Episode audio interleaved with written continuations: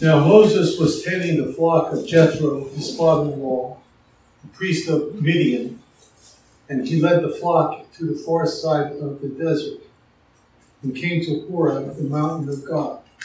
There the angel of the Lord appeared to him in a bush of fire. In flames of fire from within a bush. Moses saw that though the bush was burnt on fire, it did not burn up. So Moses thought, I will go over and see the strange sight, why the bush does not burn up. When the Lord saw that he had gone over to look, God said to him from within the bush, Moses, Moses. And Moses said, Here I am. Do not come any closer, God said. Take off your sandals, for the place where you are standing is holy. Then he said, I am the God of your father, the God of Abraham, the God of Isaac, the God of Jacob. At this Moses hid his face because he was afraid to look at God. The Lord said, I have indeed seen the misery of my people in Egypt I have heard them crying out because of their slave drivers. So I'm concerned about their suffering.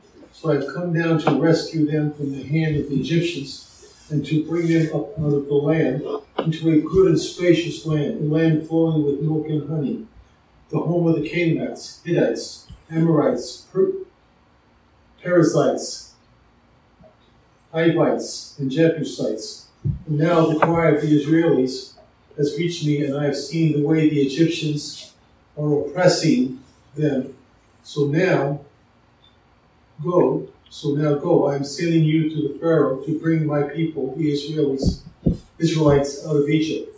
But Moses said to God, Who am I that I should go to Pharaoh and bring out, bring the Israelites out of Egypt? And God said, I will be with you, and this will be the sign to you that it is I who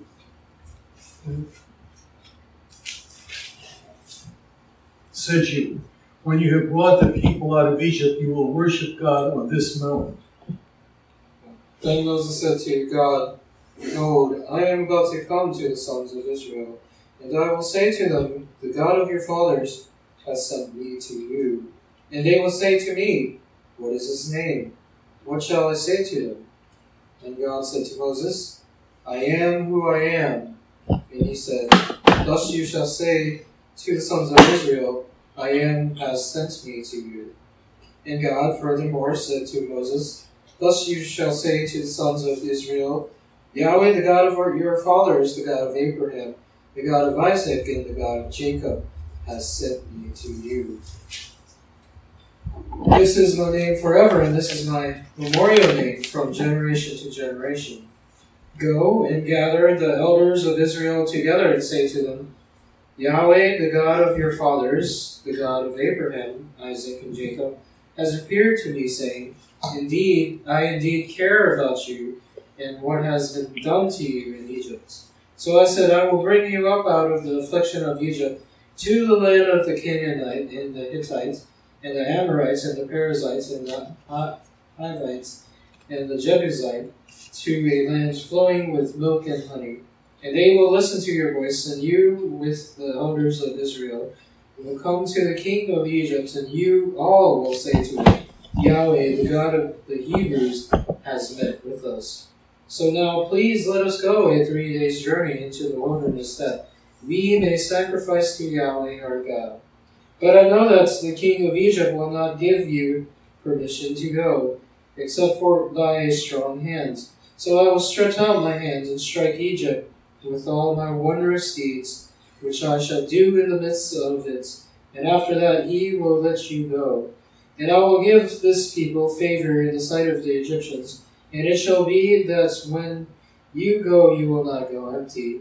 But every woman shall ask of her neighbor and of the woman who lives in her house for articles of silver and articles of gold and clothing. And you will put them on your sons and daughters. Thus you will plunder the Egyptians.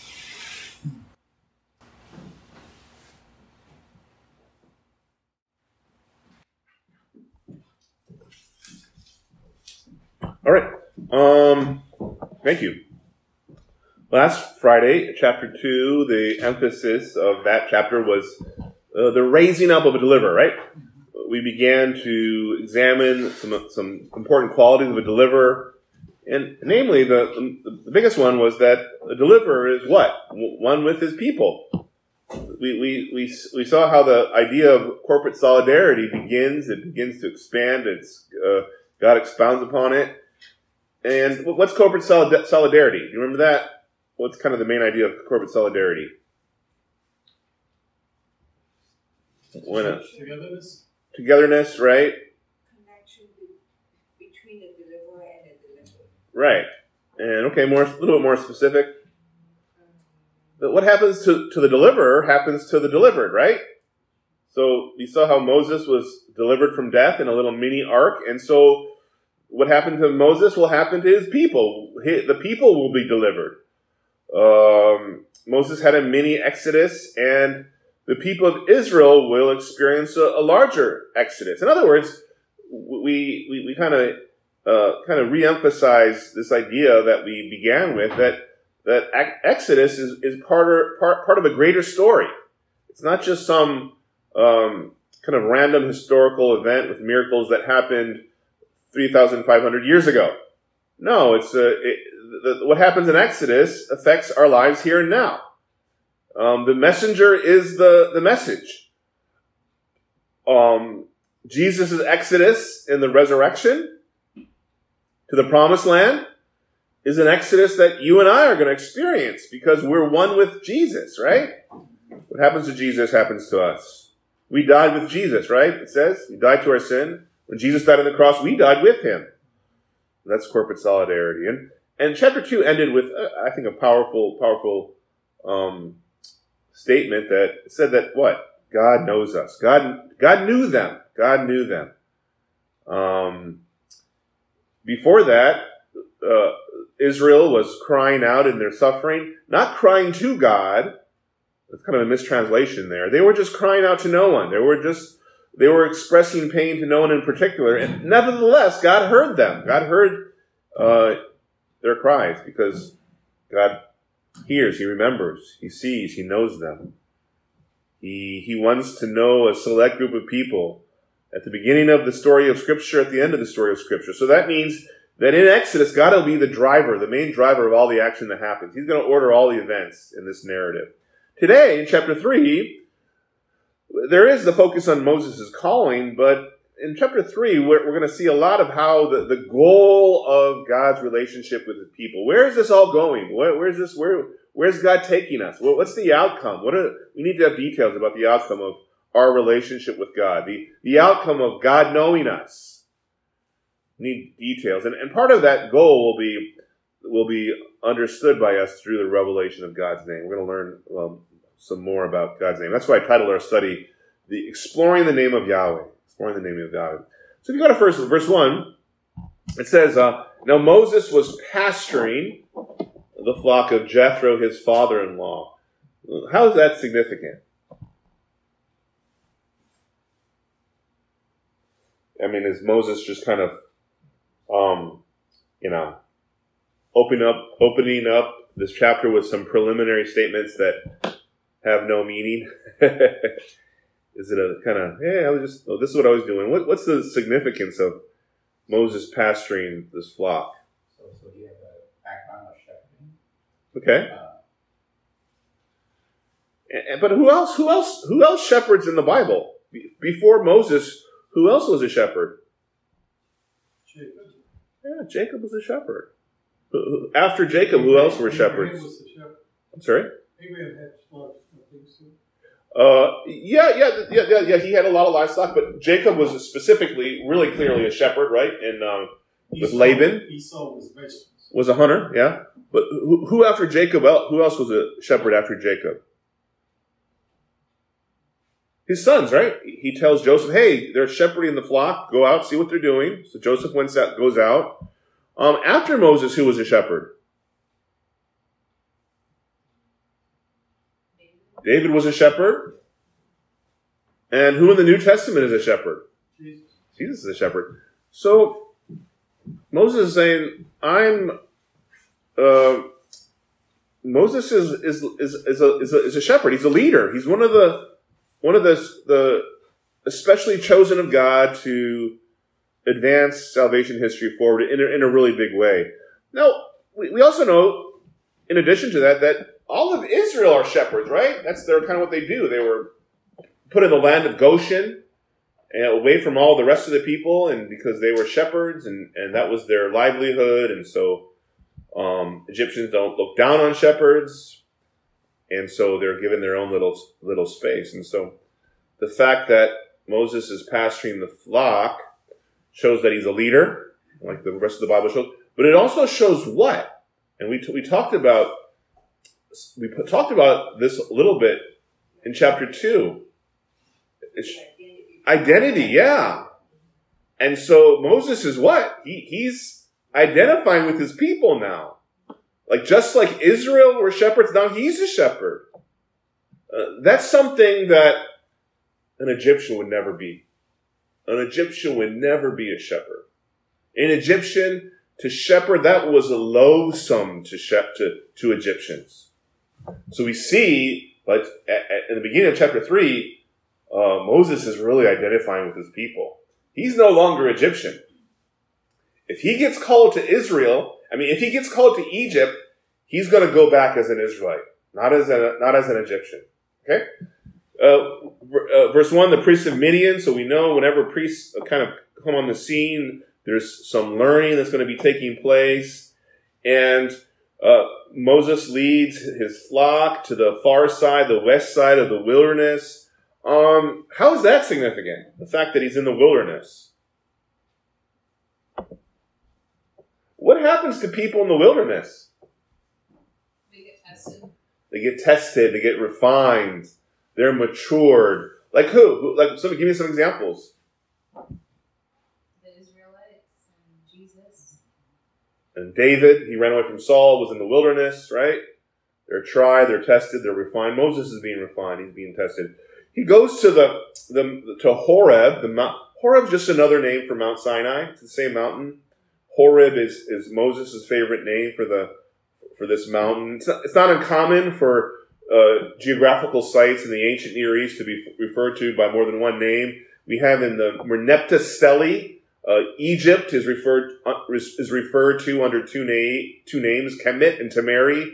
The city Memphis in that same uh, uh the the rock or the stone stele is under five different names. And so uh, this is a, Horeb is another name for Mount Sinai, and it's the mountain of God. That's where God is going to give His law. That's well, that's where God will eventually manifest His presence to Moses.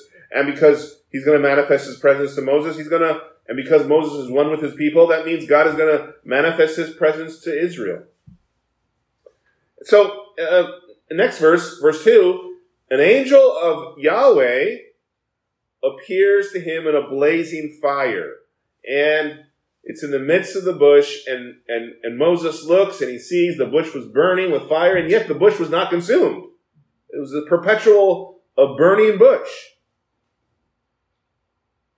And the Hebrew word is for bush is sin, uh, is it, uh, sineh, sineh. What, that, what does that sound like?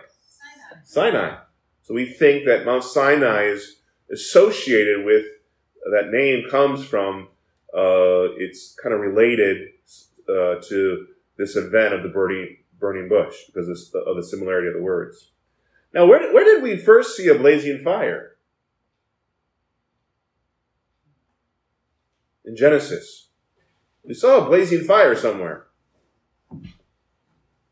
In. Not in Genesis. Oh, Genesis. Genesis. We saw we saw a blazing fire. Wasn't the unilateral covenant? Yeah, right. When when God ratified the covenant with Abraham, when the promise became the covenant, he God uh, he he separated animals. He cut them in two in Genesis 15, and there was a smoking oven and a flaming torch. It says Genesis 15, 7. A smoking oven and a flaming torch which passed between these pieces. And God, so usually when you made a covenant with somebody, it was mutual.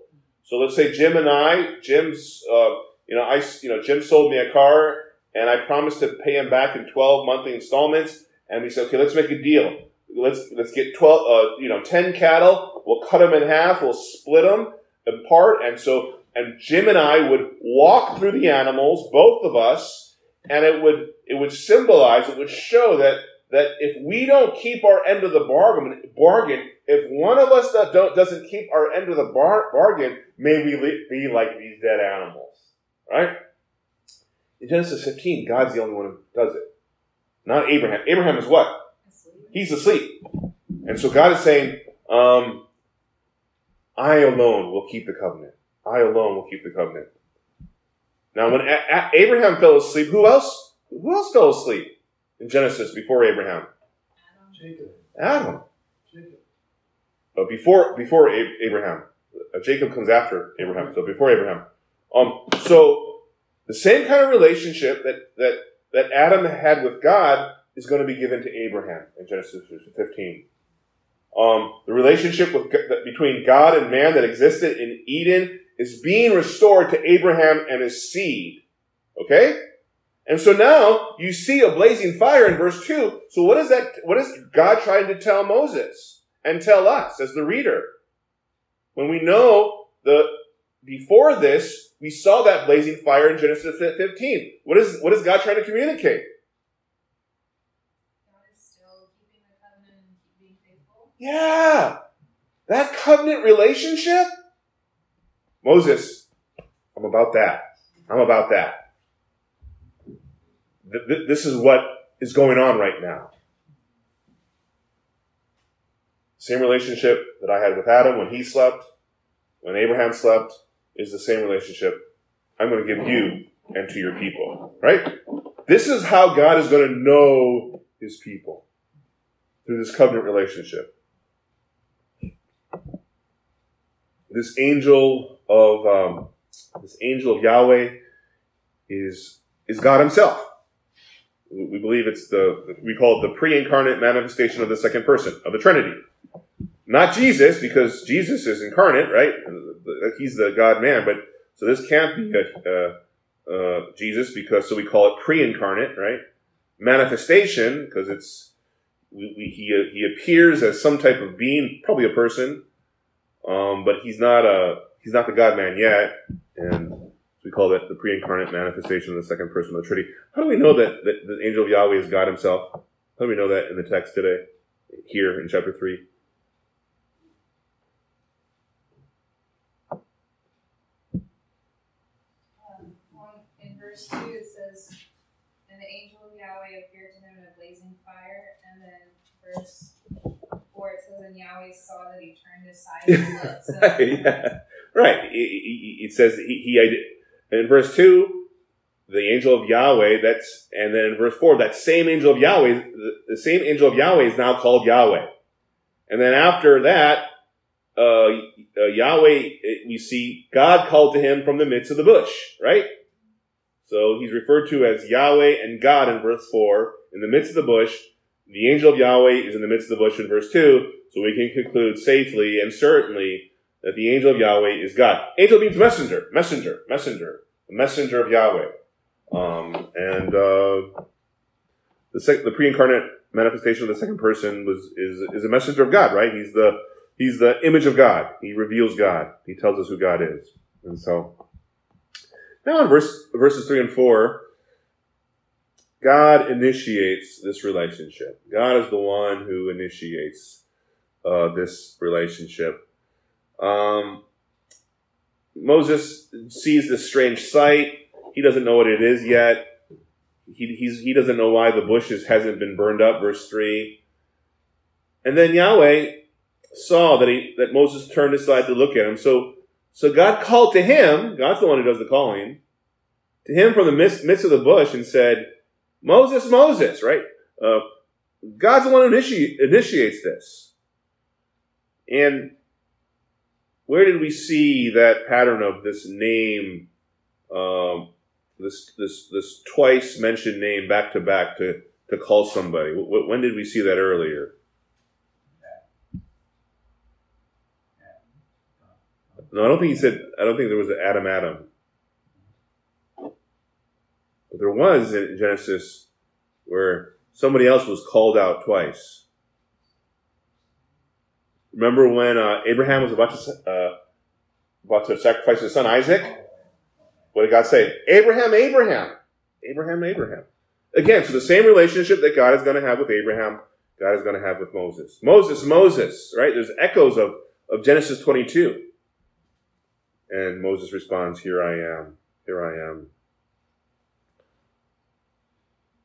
Then he said, um, in verse 5, we, we have attention. We have attention, right? God initiates the relationship. God draws, comes to Moses, but the tension is this. When Moses sees God, when God calls out to Moses, verse 5, verse 5, God says, Do not come near here. Do not come near here. Remove your sandals from your feet, for the place on which you are standing is holy ground. Moses is not holy, and God is, right? So there's this tension here. And we saw that phrase, the place, we saw that places, that, that, that phrase, the place in, in, in Bethel, back in Genesis 28, when Jacob has a dream of a ladder from heaven to earth, and we began this theology of God's presence, and now God is building on this theology of his presence. He's building on this theology of, of God's presence. In Genesis 28, we just, we, we, we see kind of the initial, the initial information about God's presence that, that he comes to, from heaven to earth, right? But now, in Genesis, in Exodus 3, the, this tension is introduced, and the tension is this God wants to be present with us, but he can't be present, present with sinners. So how is this going to work? How is this going to work? How is God going to truly know his people? Right? That's what it said, chapter 2, 25. God knew them. How is he really, how is he truly going to know us when we can't wear sandals in his presence, where we can't come near him? How do you know somebody? How can you get to know somebody when you can't go near them? Right? You need to draw near. You need to be close to somebody to have a real relationship with somebody. You, in order to really know somebody, you have to, to draw near.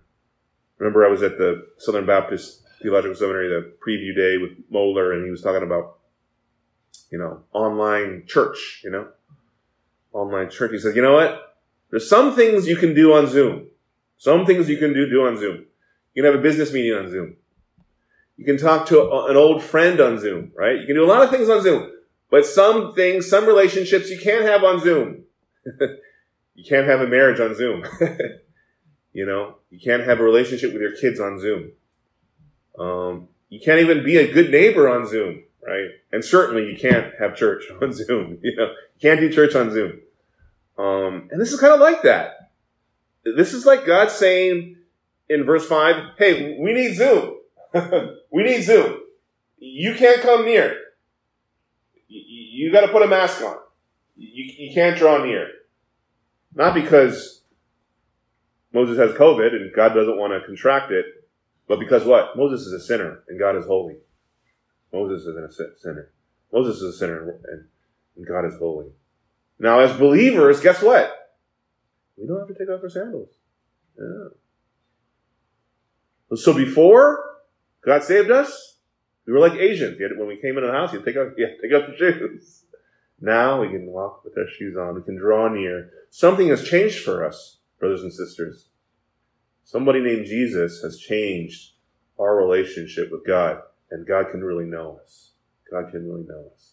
But here, we're, we're really early in salvation history. So God begins to reveal himself in verse 6. He, he begins to teach Moses who he is. And he reveals himself in many different ways. Who he is, what his relationship with his people is, his agenda, his plan, why he's going to do what he's going to do. And so he begins in verse 6 by saying, I'm the God of your father, and the God of Abraham, the God of Isaac, and the, and the God of Jacob. Um, I'm going to make their name great. I'm going to give them uh, pro- the land that I promised them. But what's the problem with that promise? With respect to Abraham, Isaac, and Jacob. What's the problem? in chapter 3? What's the issue? What's the issue of this promise of a promised land to Abraham, Isaac, and Jacob? They're dead. So how's God a good, how's God going to keep the promise? How's he going to keep the promise to them to give them a promised land? What needs to happen? In order for God to fulfill his promise to Abraham, Isaac, and Jacob, to give them a promised land, what needs to happen? I'm sorry? But he promised Abraham the land, and Isaac, and Jacob the land. Yes, he promised their seed too, but he almost pro- he almost promised he also promised Abraham, Isaac, and Jacob. How does how can God keep his promise? If they're dead, they need to rise again from the dead. They need to, there needs to be a resurrection. There needs to be a resurrection. All right? And that was Paul's point back last Sunday, right? Remember Acts 27? What did Paul say? He's like, I'm on trial for the resurrection, but this trial, but this promise Uh, of the resurrection in chapter 26, it's tied to the, the hope, chapter 26, Acts. I am standing here being tried for the hope of the promise made by God to our fathers, the promise to which our 12 tribes hope to attain. The promise was they would get land. They would see the promised land. Abraham, Isaac, and Jacob. And that, but that can't happen unless there's a resurrection. I'm about, I'm about that promise, the same promise. I'm about the resurrection. And that's, and that resurrection is tied up with God fulfilling his covenant promises to all of Israel. And so, I'm on trial for the same promise. The same promise the Jews believe, I believe, Paul says. But I'm on the one on trial. See, they don't realize God can't keep that promise to Abraham, Isaac, and Jacob unless he raises his son from the dead. And unless there's what? Perfect solidarity. Unless we're in him and he's in us. You see that all in Exodus 3. And, and we don't even know what, we can't, it's very, very difficult to understand what Paul is talking about in Acts 26 unless you get Exodus 3. And I didn't share that last Sunday when I preached because I didn't study Exodus 3 until this week. All right? And, and now it's, like, oh, how, okay, that, that's how it works, right? You know, so that's why you need to, you need to study the Old Testament because you need to understand the New. God's faithfulness will not fail. His covenant faithfulness will not fail. And he's going to raise people from the dead in order to fulfill his covenant relationship. In verse 6, we see the goal. The goal is that he's going to be God of Moses' father, Abraham, Isaac, Jacob. The goal is resurrection. The goal is resurrection. And we see determination, right? I am. I'm going to keep this promise. I am the God of their father. I, this is how I'm. This is how God is going to know His people. He's going to keep His promise. He's going to fulfill His covenant relationship, His covenant faithfulness. He's going to raise them from the dead by raising His Son from the dead. We don't see the Son part here, but verses seven through ten, we, we, we learn more about God's agenda. Verses seven through ten, and what do you learn about verse seven about God? What, what do we learn about? What do we learn about Yahweh in verse seven? Yahweh is is is what? He's compassionate. He's compassionate. Yeah, he's compassionate. He's compassionate. His salvation is a is a is a compassionate salvation. Verse eight. So I've come down to deliver them from the hand of the Egyptians to bring them up from the land to a good and spacious place, to a land flowing with milk and honey, to the place of the Canaanite and the Hittite and the Amorite and the Perizzite and the Hivite and the Jebusite. Um, see that this this deliverance is built on it's driven by the compassion displayed in verse 7. God's determination in verse 8 is built on his compassion displayed in verse 7. Oh, verse 8, I have come down. Where, where have you seen that before? That phrase, I have come down. I have come down. Tower of Babel. So there's intervention here. The same language of intervention we saw at the Tower of Babel. And, and we learn more about, more about this salvation that God doesn't just deliver his people from something, he delivers them from something to something else. So I'm going to deliver you from the Egyptians to a land flowing with milk and honey. God delivers us from sin to righteousness. He delivers us from hell to heaven. He makes lazy people not just not lazy, he makes lazy people hardworking people, right? He delivers us, he delivers us from something to something else. This is the first time we've ever seen the promised land described this way, flowing with milk and honey. In Genesis, the, the promised land was never described that way. But this is not going to be an easy place to live in because we're, we're, we're, in this place you're going to have what? Canaanites, Hittites, Amorites, Perizzites, Hivites, the Jebusites. In Genesis 15, there's 10 different resident peoples mentioned. And so the Bible describes the promised land with uh, just a lot of ethnic diversity. And with diversity comes political fragmentation uh, with diversity comes conflict. When Joshua enters into the promised land, there's 31 different city states, 31 different people groups. And that can be explained by uh, uh, uh, Israel's unique geography. There was this major convergence of sea and overland routes, and that means the population was always exposed to great civilizations like Egypt and Babylon and Assyria. Furthermore, in Israel, you have all these unique physical features and all these different microclimates. You have coast, coastlands, the desert, hill regions, deep valleys, and that contributes to a, to really a distinct, different kind of people, right? Our geography, our weather really uh, uh, forms and shapes uh, the kind of a culture that a people has, right? We know this on the northeast coast, they're they're they're all a particular way. You go to tropical islands, man, every everybody's they're they're they're all the same way. Um, you go to uh, you know coast uh, uh, farmland plains, they're a particular way. Mountain range people, they, they they act a different way, and they're different, right? What do you have here in our in our country? You have uh, people who li- people who are li- liberals live where usually they live in cities, usually live in cities. Of more rural areas, they're more conservative, right? And so there's something about geography where it just, it really kind of contributes to different cultural values. And, and Israel was like that in a huge way. Now, let me ask you a question. If this land is flowing with milk and honey, why haven't they been conquered by Egypt yet?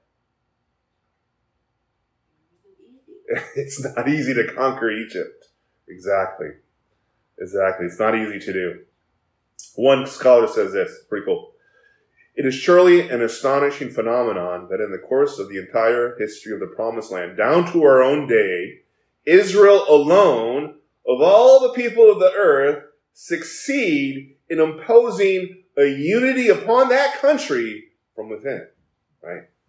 So Israel kind of conquering that land with its unique ge- geographical features, microclimates, and uh, physical physical features. That's truly hand from from God's hand, right? Verse nine, we see more of God's compassion, and and verse ten, God sends Moses to, to, to Pharaoh. In verse ten, he says to Moses, "I will send you to Pharaoh, and you shall bring my people." Right? The sons of Israel are my people. So God's deliverance is an act of relational love. God's love is driving his, God's love is driving his salvation for his people. Now, verse 11, Moses said to God, Who am I that I should go to Pharaoh and that I should bring the sons of Israel out of Egypt. Uh, Moses is not being humble here. Uh, this is just a polite way, a polite acceptance of an honor. You, see the exact phraseology, and, and you go to First Samuel with David. Uh, it's First Samuel. Who is my household? I'm sorry, What David said. right? 18, 18. But David said to Saul, Who am I? Who, who am I? And what is my life or my fa- family's in Israel that I should be the king's son-in-law? Right? David isn't being humble. It's just a, it's just a, a way of honoring somebody's uh, bequeathal of blessing to you. 2 Samuel 7, 18. After he received the Davidic covenant, David says, uh, who am I, O Lord? And what is my house that you have brought me thus far? Right? This is just a humble way of accepting a, a great gift from somebody higher than you are. But in verse 11, guess what? There's no, there's no, there's no talk of God. In, in verse 11, God, Moses is, is focusing on himself. He's just kind of all about himself in verse 11. And so God in verse 12 needs to say, Moses, you need to focus on me. Okay? Uh, get your eyes on me. I'm the one who's going to be do, doing this. Verse 12.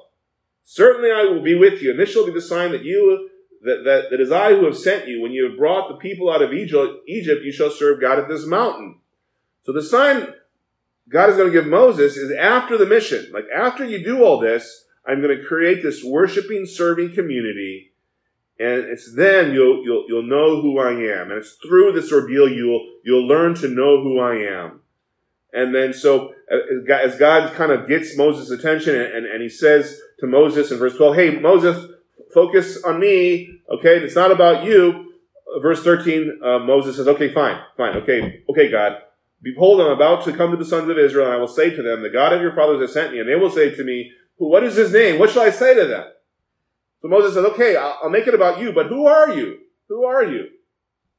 Um, this, the interrogative what is, is, it focuses on quality, not, not character traits, but uh, God's very essence. What is the fundamental, fundamental, fundamental way we're to think about God? How are we to relate to you, God? And in verse 14, God answers Moses. He says to Moses, I am who I am. And he said, Thus you shall say to the sons of Israel, I am has sent me to you. He says, I am who I am. All that I am, I'm that. I am who I am. All that I am, I, I am, I am that God. if God were to give Moses a particular character quality, you could you could bring God to your level, right? He said, "Well, let me tell you, I'm I'm loving." What would Moses do? He would bring he would think about love, love, and what loving means, and God would be like Moses. I mean, I mean Moses would be like God, right? I'm sorry, God would be like Moses. And God said, you know, I'm gracious or merciful. Moses would think about what, what gracious and merciful means in human terms. And then Moses would bring God to, God would be like Moses. Right? He would bring him down. He would, he, he would be less than who he is. And so God says, all that I am, I'm that God. I'm that God. You can't define me. You can't define me. You can't bring me down. Right? God is self-defining. He's not one of us. He has no peer. You can't contain him. You can't put him in a box. He's irreducible. He's going to be tr- all that God is. I, I am that God. I'm the fullness of that God. You're nothing like me, Moses. None of you are like me. Um, but this God who is not like you or me in any way is exclusively the God who also invites us to know him. He says, Thus you shall say to the sons of Israel, I am has sent me to you. This I am, all that God is, that, that, this God that, that, that we're nothing like, he says, Moses, tell them I sent you. I want to have a relationship with his people.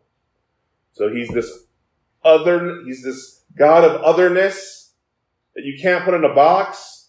That you can't just say, well, yeah, he's the God of the, he's the God of the crops. He's, he's the God of uh, nature. He's the God of like wisdom, or you know all the different pantheistic gods. No, he's not like that God. He's not like those gods. Those those gods you can put a little and put in a little category, right? The sun god you can put a little category. The ocean god you can put a little category, right? No, no, no. I'm nothing like that. I am all that I am. I am. You can't put me in a box. Um, there's kind of the the grammar. There's like a, a future tense. It's, it's imperfect, and so it's there's this implication that that what's gonna what's gonna transpire in the rest of Exodus is God is God further revealing who I am is, who He is. Verse fifteen. God furthermore said to Moses, "Thus you shall say to the sons of Israel, Yahweh." So Yahweh is so I am is uh, is first person. Uh, Yahweh, we believe, is the third is the third person of I am. So instead of I am, it's He is. So Yahweh in the Hebrew is He is instead of first person I am. So we believe that's uh, that, that's kind of where Yahweh comes from.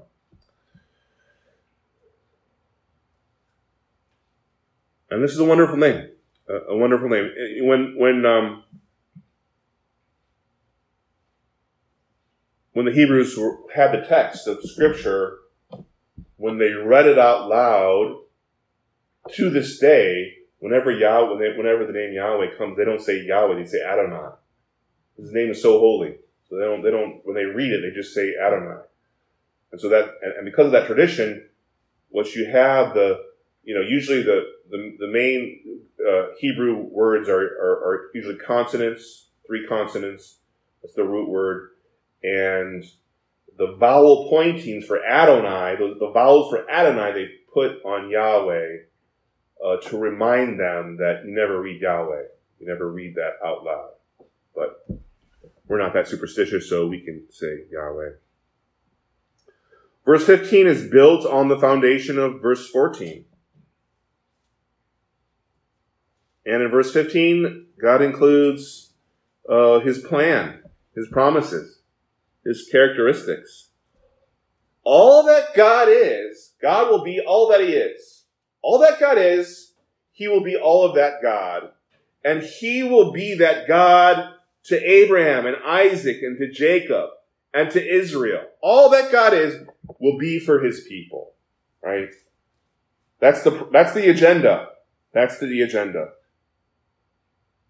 The same Yahweh of Abraham and Isaac that he, he's unchanging. He's a, he's the exclusive God, the other, the only one, and this and a personal relation, a personal relational God. And that's and he says at the end of verse fifteen, "This is my name forever. This is my name forever, from generation to generation. That's how you'll know me."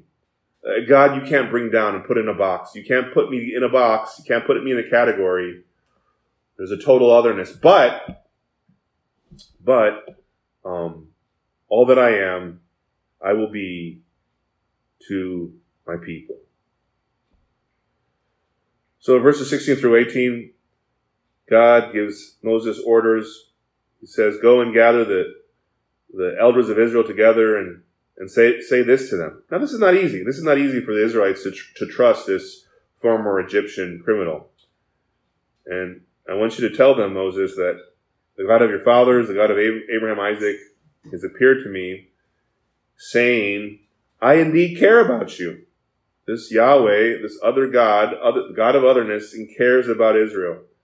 I, I've seen what, what has been done in Egypt. And so, verse 17, we, we learn more about the nature of Yahweh's name, that Yahweh is the Savior, right? Verse 17, I will bring you up out of the affliction of Egypt to the land of the Canaanite, and the Hittite, and the Amorite, and the Perizzite, and the Hivite, and the Jebusite, to a land flowing with milk and honey. I'm gonna, I'm gonna save you. I'm gonna save you. See, all that we know about God is found in our salvation, right?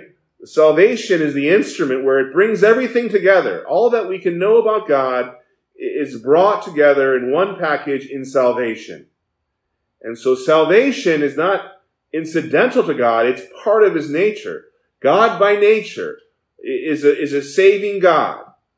This, this is how God will, will know us. He will save us. He will save us. This is part of what the name Yahweh is trying to communicate. He's a, he's a, he's a God you can't put in a box, but a God who's going to, to save you. Um, and verse 18, Moses, is, you need to be really clear about this. I'm not just the God of Israel. I'm the God over, over the entire world. Verse 18. They will listen to your uh, voice, and you, with all the elders of Israel, you will come to the king of Egypt, and you will say to him, Yahweh, the king of Hebrews, has met with us. Yahweh is, is the Hebrews God, but listen, you, you need to submit to him too. You need to obey him too.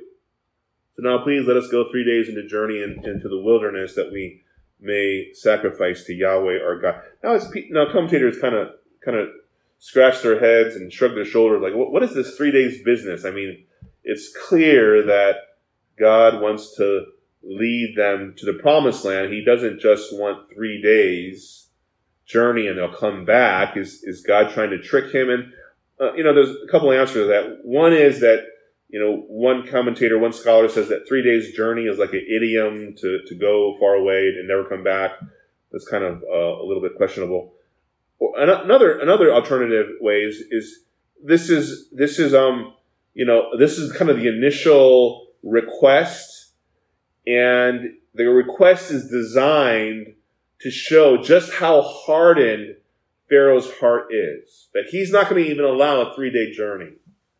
So this is kind of initial kind of, let me show you how stubborn, how prideful Pharaoh's going to be to you, Israel. Um, you know, we have historical records where there are other people groups, uh, ethnic people groups who would ask their ruling king to go worship their god somewhere for a few days, and that was, and kings would allow that. But, uh, but Pharaoh's not going to do that. Pharaoh's not going to do that. His heart's going to be hardened. God's going to harden his heart. We'll talk, we'll talk more about that later. Verse 19, but I know that the king of Egypt will not give you permission to go, not even three days. And the only way, the only way he's going to listen to me is when I stretch out my hand. Except by a strong hand, verse 19. Verse 20. So I will stretch out my hand. And that, that, that phrase, stretching out my hand, was, was often used to describe Pharaoh as a divine warrior. Uh, we, we have a, we have a, we have uh, writings that Thutmose II, and that was, we know Thutmose II, he was Thutmose the first, he was the Pharaoh in Exodus 1, and he was the Pharaoh who decreed that all the Hebrew baby boys would be thrown into the, to the Nile, right? He has a, son, a a son Thutmose II. He, he's the half brother, half brother of Hatshepsut, Hatshepsut, um, and uh, he's described as the mighty arm of all people. He's described as the mighty arm. Uh, unfortunately, Hatshepsut uh, puts him to puts him to rest. Uh, he's not so mighty, and so God says, "You know what? The, the real mighty arm uh, is not uh, is not Pharaoh. It's not Pharaoh. It's going to be me. That's my my arm. And and and again, we see what God's determination. God is going to fight for His people. God is present with His people. God needs to trust in God. Um, I mean, uh, uh, Israel needs to trust in God. His people need to trust in Yahweh. Then in verse 21 and 22, God says that when you leave, I'm going to change the hearts of the Egyptians, and when you leave, you're not going to go empty. Verse 22, every woman shall ask of her neighbor and of the woman who lives in her house for articles of silver and articles of gold and clothing, and you will put them on your sons and daughters. Then you will plunder the Egyptians. Now, a side note, uh, it's kind of un- unrelated. Some people, when they argue, some Christians, when they argue for reparations, you know, reparations to African Americans in our country, sometimes they use the example of the Exodus as, as a kind of a proof, proof text and say, well, look, when when Israel left Egypt, you know, be, because they were imprisoned, because they were, you know, enslaved, because they were oppressed for all this time, uh, they plundered the Egyptians. Uh, and there, there you have it. There, there, here's biblical evidence for uh, the, the legitimacy of reparations for an oppressed people group. Why is that? Why is that not true according to verse 22? Why can you not use that as a proof text? Because God did that. Okay, that's that's yeah that's that's um that's uh, uh one reason, but that that, that reason is found in verse 21. In verse 22, how can you? What do you see that where you can't kind of mandate reparations? Because how do they get the silver and gold? Is it forced upon their neighbors? They, they ask him for it, right? They, they ask, and God changes the hearts of the Egyptians so that the Egyptians, out of the free will of their heart, they give to the Israelites for a leaving.